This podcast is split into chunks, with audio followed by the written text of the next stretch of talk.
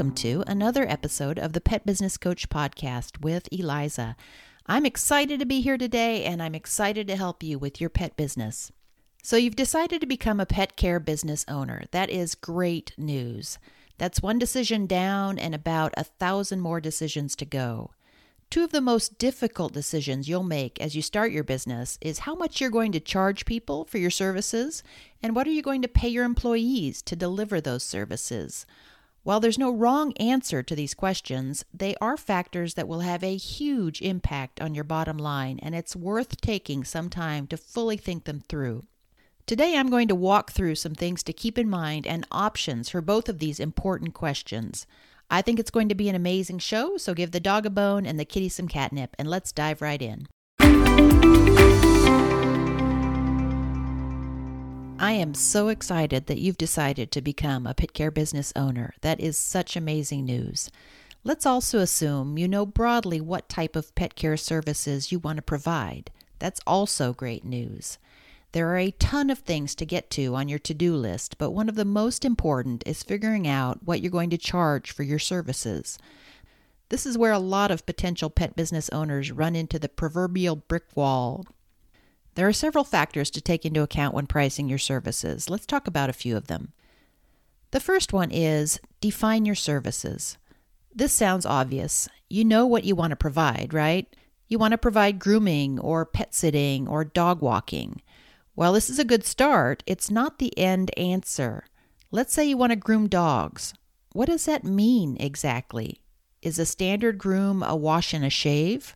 Or is it just the shave? Start by defining your base service.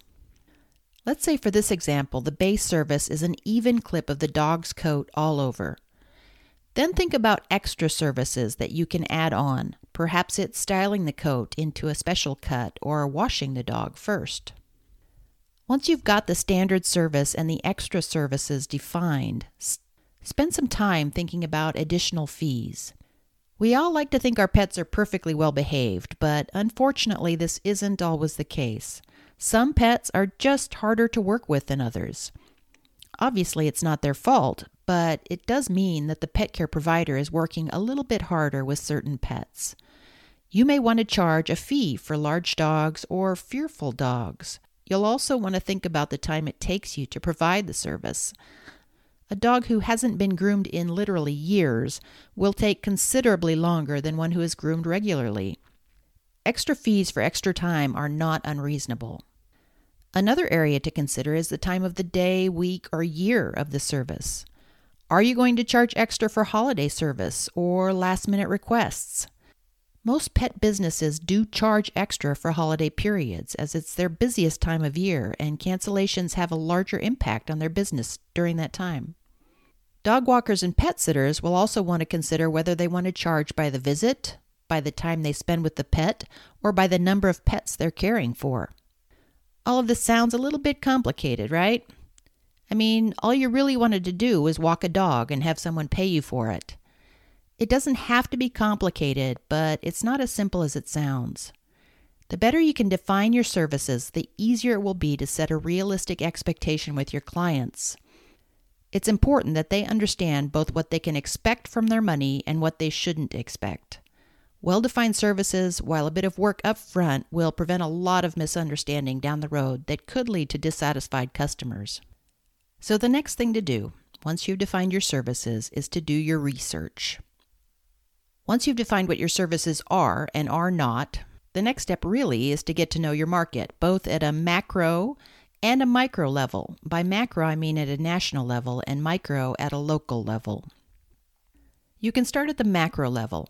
Organizations like NAPS, the National Association of Professional Pet Sitters, and other pet care-related professional organizations collect pricing data on a national level and publish detailed reports. These reports are generally parsed up into regions and types of services, so they're an amazing tool to get a good look nationally at what people are charging. They usually offer them free for their members, but if you're not a member today, even if you don't use any of their other services, the price of a year-long membership in one of these associations is often worth it to get your hands on one of these pricing reports. Once you get a high-level view of what other businesses are charging for their services, you can drill down to the micro or local level. This does require some legwork, but doesn't have to be complicated. A simple Excel spreadsheet will work. Start with listing all of the businesses in your area that provide services similar to yours. Make that list down the left side of the spreadsheet using one line for each business.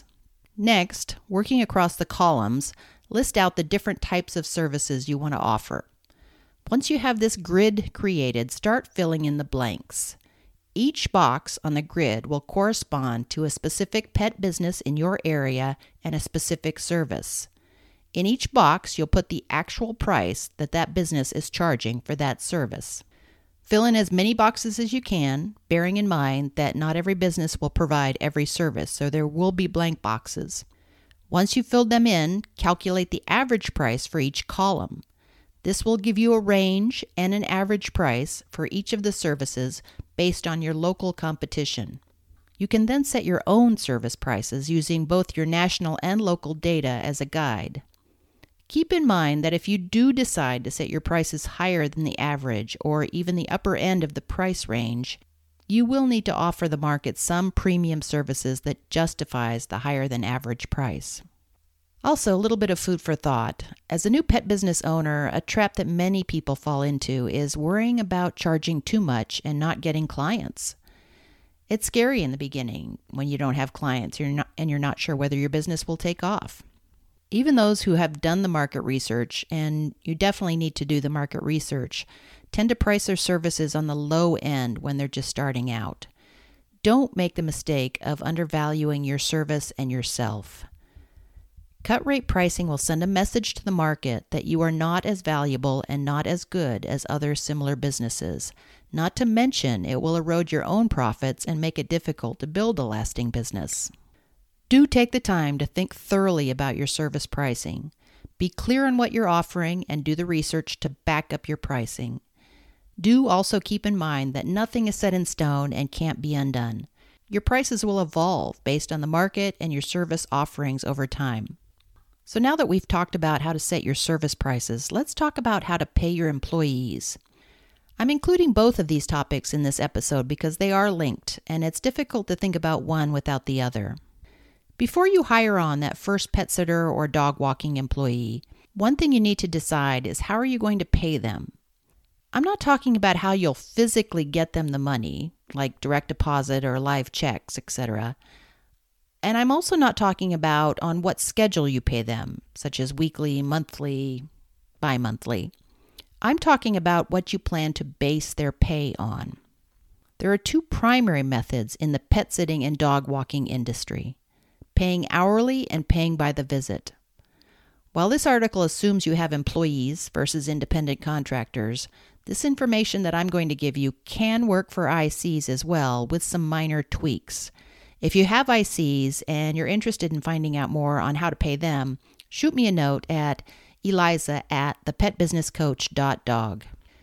Both of these methods have pluses and minuses that need to be considered. We're going to take a look at both systems to help you decide what will work best for your business.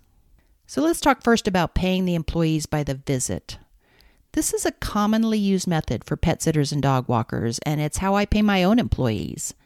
In this method, you pay the sitter a percentage of the amount the client pays for the visit. There are some minor variations in this, but in general, you pick a set percentage to pay the employee. For example, if you choose to pay your employees forty percent and you charge your clients thirty dollars for a thirty-minute pet visit, you would pay the employee twelve dollars, or forty percent of thirty dollars.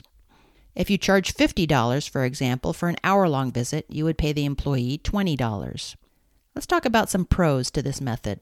One pro is that the administration is fairly easy, as you pay the same percentage for all types of services. A spreadsheet or even some pet sitting softwares will even make these calculations automatically for you. You don't pay your employees if you don't have clients. If there's no visits, you're not paying your employees to do the visits. This goes a long way to protecting you from downturns in service or off-season slumps. A couple of cons with this method.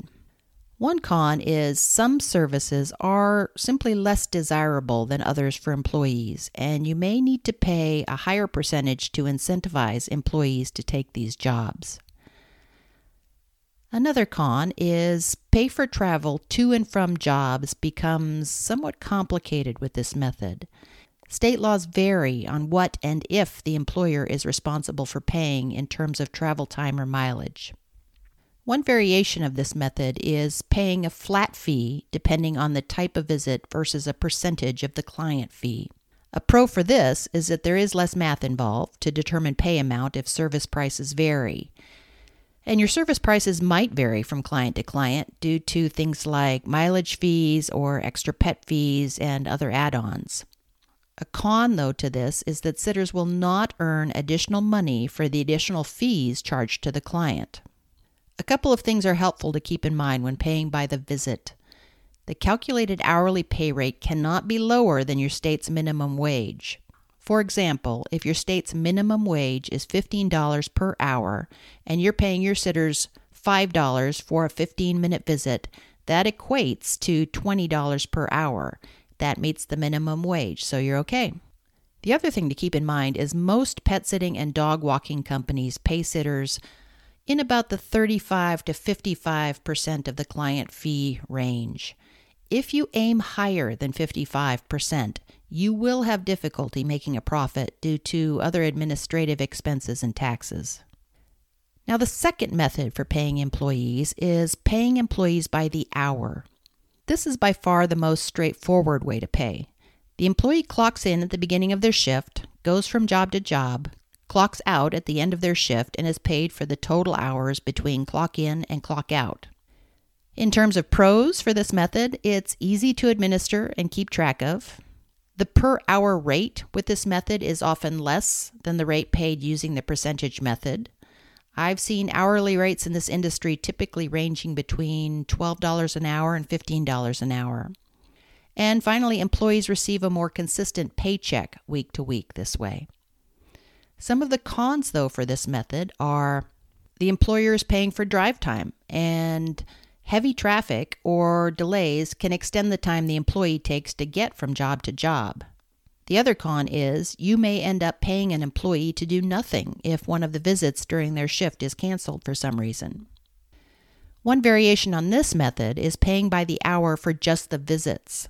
So, for example, if an employee does a thirty minute visit, drives to another client, and does a sixty minute visit, they've worked, and they are paid for, an hour and a half.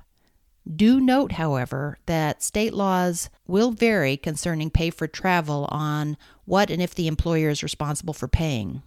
I don't personally recommend this option. However you decide to pay employees, it will likely be the largest expense you have in your pet sitting business budget. So choose wisely.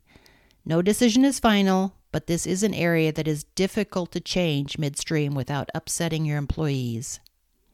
So there you go. The two biggest impacts on your profitability will be how much you charge for your services and how much you pay your employees. It's a balance, but when done right, can lead to happy clients, happy employees, and a happy business owner.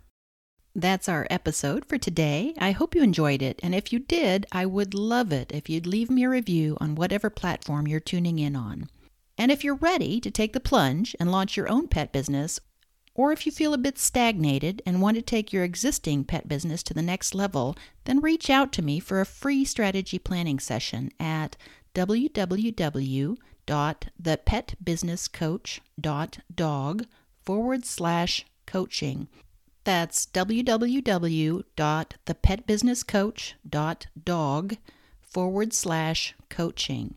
Thank you so much for tuning in, and remember, you always have a choice. Don't forget to choose happiness.